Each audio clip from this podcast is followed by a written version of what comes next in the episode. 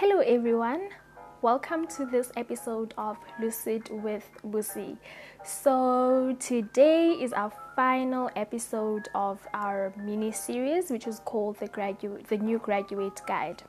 So, what I'll be talking about today is basically the job application process.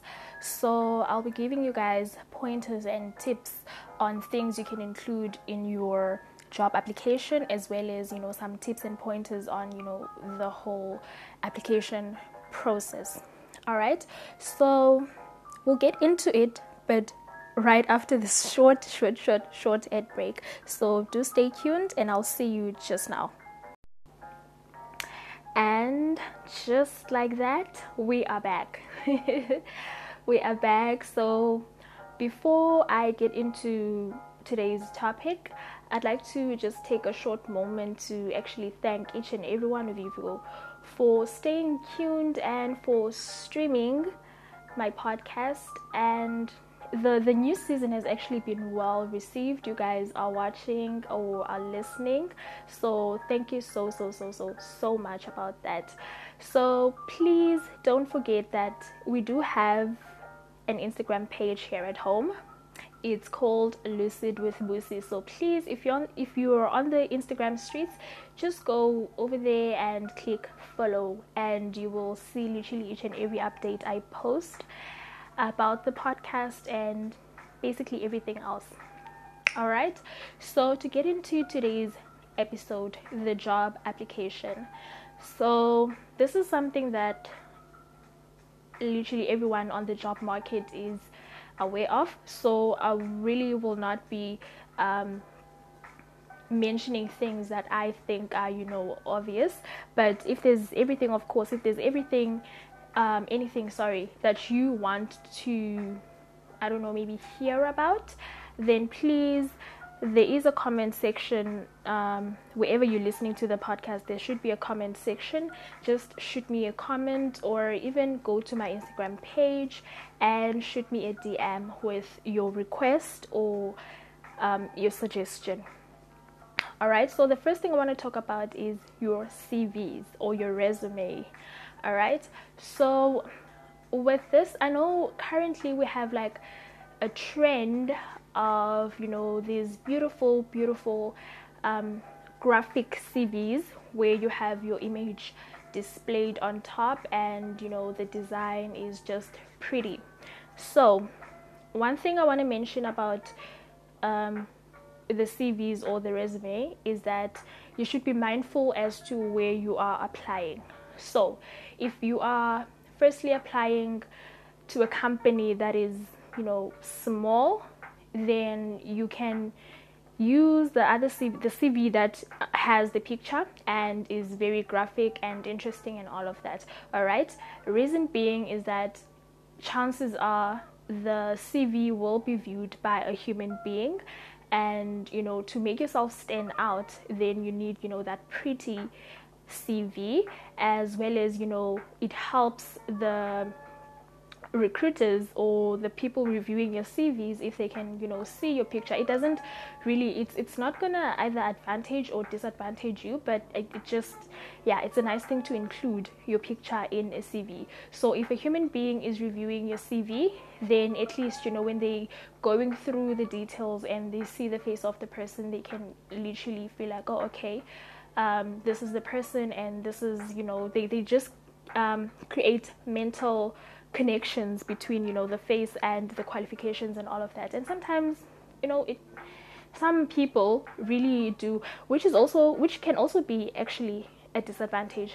Because um, what some companies now do is they discriminate against people. So there has been a lot of conversations amongst job seekers as well as amongst um, some recruiters who are actually against this um, where they've exposed the fact that you know some companies and some um, recruiters are basically discriminating against people based on their looks. So by looking at your picture and saying, "Oh, this person looks like this," okay, no, we want you know, for example, the pretty girls. We only want the pretty girls here, or oh no. Um, we don't want the pretty girls, the slay queen types, because um, we assume that you know they won't be um, up to date with their work. Like they won't be able to produce work at the standard that we require as a company, as an organization. All right, so it goes both ways. There's an advantage and there's a disadvantage, but a lot of people are using it, and a lot of companies are most probably not discriminating on those grounds. But yeah, so if you are applying at a small um, or rather, if you are applying to a small organization or company, then please do use the creative, beautiful CV with your picture or without your picture. It doesn't matter. But yeah, just have a CV that will grab someone's attention. All right. And then if you are applying to a big corporation, corporation or company, then what you need is what they call an ATS compliant resume or CV. Um, ATS stands for applicant um, track application tracking system. So what this means is basically that your CV or your resume will basically be screened by a computer. It will be screened by a software, by a program. So um, the recruiters, no one actually sees your CV at the screening um, phase with when they're screening, you know, the, the documents. So this is very, very, very, very tricky, and it's something that literally um, disadvantages a lot of people who are applying for jobs because sometimes your your format is not readable to that system or to the computer so what these CVs look like basically is just you know it's it's it's mainly words. You use columns you don't use graphics um, you don't use you know those fancy um, what do you call those fancy um, fonts or you know colorful things. You just have to stick to one or two color schemes within like throughout your cv and you have to keep it like in certain paragraphs and ensure that your your sections are properly labeled and all of those things. So there is like a way of you know beating the ATS or beating the applicant tracking application tracking system so you can just Google the types of CVs that um, are basically um, acceptable to the applicant tracking system right? So i will also have pictures up on my instagram page where i paste the decorative modern cv and then where i also post um, the modern but applicant tracking system compliant resume or CV. So you can go to my Instagram page to see the difference between these two. I will have it up as soon as this episode lands. And another thing with your resume is to actually ensure, especially with applicant tracking system, you cannot um, use one resume for literally every job application that you send out because each company is basically going to be measuring your CV or your resume against the, the, the, job description of the role that you're applying to. So it is very much important that you look at the the, the, the job details of the post that you are applying for and basically study the application. A lot of times like the the the job post from the company actually includes everything like the duties the skills needed, the qualification needed, like in all of those things. So make sure you tweak your your your resume to actually fit the description that is um, described in that job post. But also, please do be careful. Do not list things that you are not, you know, qualified for just because you want to beat the ATS tracking system. Because um, what is going to happen now is you will misrepresent yourself and it literally will catch up with you in one of the phases. And it, it, it doesn't send a good image. It doesn't send a good image about yourself. So rather just stay away from lying. Just if you have the skills all you need to do is to just structure your CV according to the job description and specifications of the role that you are applying to all right so another thing with ATS is that you sometimes they, they have specific words that they maybe use for a certain role. So just do as you're screening the, the, the job description and the job specification, just look for you know keywords so for instance they can say things like we're looking for someone who is efficient in communication someone who is um, let's say yeah, we're looking for someone who is an efficient communicator, someone who has skills or know-how of using, you know, a recruitment um, or a payroll system for instance right right? So maybe they'll mention which payroll system they want you to be aware of all right? So what you will do if you know that you are able to operate like a certain system then what you're going to do is basically just add that to your cv instead of saying oh no i can I, I'm, I'm efficient in you know payroll um, system or you know websites or what whatever instead of saying that like a broad description you can say that um, you're efficient in payroll and then also include the, the the system that you are familiar with. All right so just make sure that your wording matches the wording that is in the job description and job specification. If they're saying they're looking for someone who's e- effective in communicating then please do include like the communication part exactly as they have um, posted in, in, in the job advert.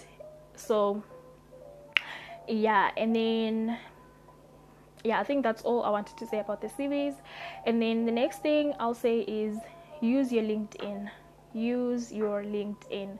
I mentioned in the previous, okay, no, the first video that it's actually really nice to be in a platform where there's a network of people who actually some are job seekers just like yourself so it's very good to actually be encouraged and actually hear from those people and see that oh i'm not going through this alone. And it's also nice to hear from you know other recruiters because some people are very generous with their knowledge. So what they'll do is they'll um, post things, tips and tricks on how to maybe do well in an interview, how to do this, how to do that, um, and basically, you know, it, it, it's a very helpful platform. And then also with sending your job applications, I personally trusted LinkedIn a bit more than every other website or a bit more than every other job board that I have seen. I don't know, I found that like with LinkedIn, literally each and every job post that I applied to was literally a genuine one. Like there's very little, very few scams and all of that. So please do use LinkedIn, and also it's very it's, it's very efficient. It's very user friendly as well. So update your LinkedIn talk on LinkedIn, chat with people. You can even add recruiters. Like if you know you want to work maybe at companies like uh, Mercedes Benz, then you know you can add recruiters from that company. And sometimes people are very friendly and very open and willing to offer advice. So just add recruiters and go for it, guys. If you're bold enough, go for it, and you know just ask them for pointers. Um, things like when when when is your next intake maybe for for graduates and what can i expect? What can i do to ensure that i stand a good chance of you know uh, meeting your requirements and all of those things? Just talk to them. Those are people. Those are human beings. All right? So don't don't don't be scared. Don't be scared. Just approach them and talk to them and yeah. And then next thing is this is very important this is very important like a lot of jobs don't actually um, mention that they want you to have a motivational letter but this is something that you actually need to have in your resume like in with your application. So if you're sending out an application then whether or not it states that they want a cover letter or a motivational letter then like you you need to just include it, attach it, and send it. Also, tailor your motivational letter or cover letter according to the job description and specification of the role that you're applying to. So, make sure you always have this. Always. There's there's no exception. There is absolutely no exception. And then next thing is with job boards. All right? So a lot of these especially in south africa i'm sure if you have been if you have been applying for jobs i'm sure you will notice that a lot of you know job boards like indeed they are very plagued with you know bogus advertisements you know people just up- uploading scams and wanting to scam people so if you're confident that you can sift out or differentiate between a scam and a genuine job advert, then please do use those sites. But for me, I didn't even use them like i didn't even want to go close to it because i tried to at first but then i noticed that there's just way too many adverts like shady adverts that were there and i decided to just step back and move back. So i sites with you know a lot of bogus advertisements please be wary and mindful of them because those are the sites that will give you jobs where people ask you to pay for things like um please pay for your uniform we'll take care of your accommodation we'll take care of your transport we'll take care of this and this and this and that and this. All you need to do when I is to just pay for uniform. That's that's bogus that's bogus. They're only mentioning that they're gonna pay for accommodation and all these other things just to settle your your your your worry or your your skepticism. They don't want you to actually latch on but okay no actually these people are just now you know scamming me. So just be mindful of that. So some of my favorite job boards linkedin obviously i i, I did mention i did plug. Um, also there's smart recruiters. I love it. Um, and then there's salary magazine. They post um, like jobs and then you can just click on them and they'll take you to the link for you know application. I really i find also that like with salary magazine all the jobs that are posted there or like 99% of them are real jobs. Like they are genuine they're good. Um, they, they there's no there's not much of you know um, scam or false job posts on the website. And i think it's because the admins actually do check they fact check before they allow posts to go on there. And also another thing is you know companies don't post directly to the job board. It's you know salary magazine admins that just post the jobs. So i think that's one of the things or one of the reasons why it is it, it doesn't have like such a lot of scam or you know false adverts so please do check it out. And then um, lastly please do visit the company website. So you can if, if for instance you know you want to work at company x or at google or whatever amazon or whatever company just go to their if, if you can't find their careers website you can just um, search for the company on linkedin and then go away it says jobs and then you'll literally see the jobs that they have available. And a lot of times they do have like a link to their career website where you can also like click and see the jobs that they have available as well as register your your CV so that you receive no- notifications when there's um, when there's jobs that actually match your your your qualifications. So yeah. And then lastly before I wrap this topic in this series up, um, another thing I want to talk about is assessments. Um, a lot of times we don't realize that, you know, if this is something we can prepare for, all right? We tend to, I know I myself, like, I used to think, oh, okay, these people, because I, I did organizational psychology, right? And we did have psychometrics or assessments.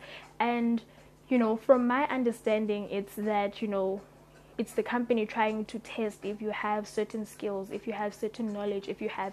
So, in my mind, I actually initially took it as okay, I don't need to practice anything.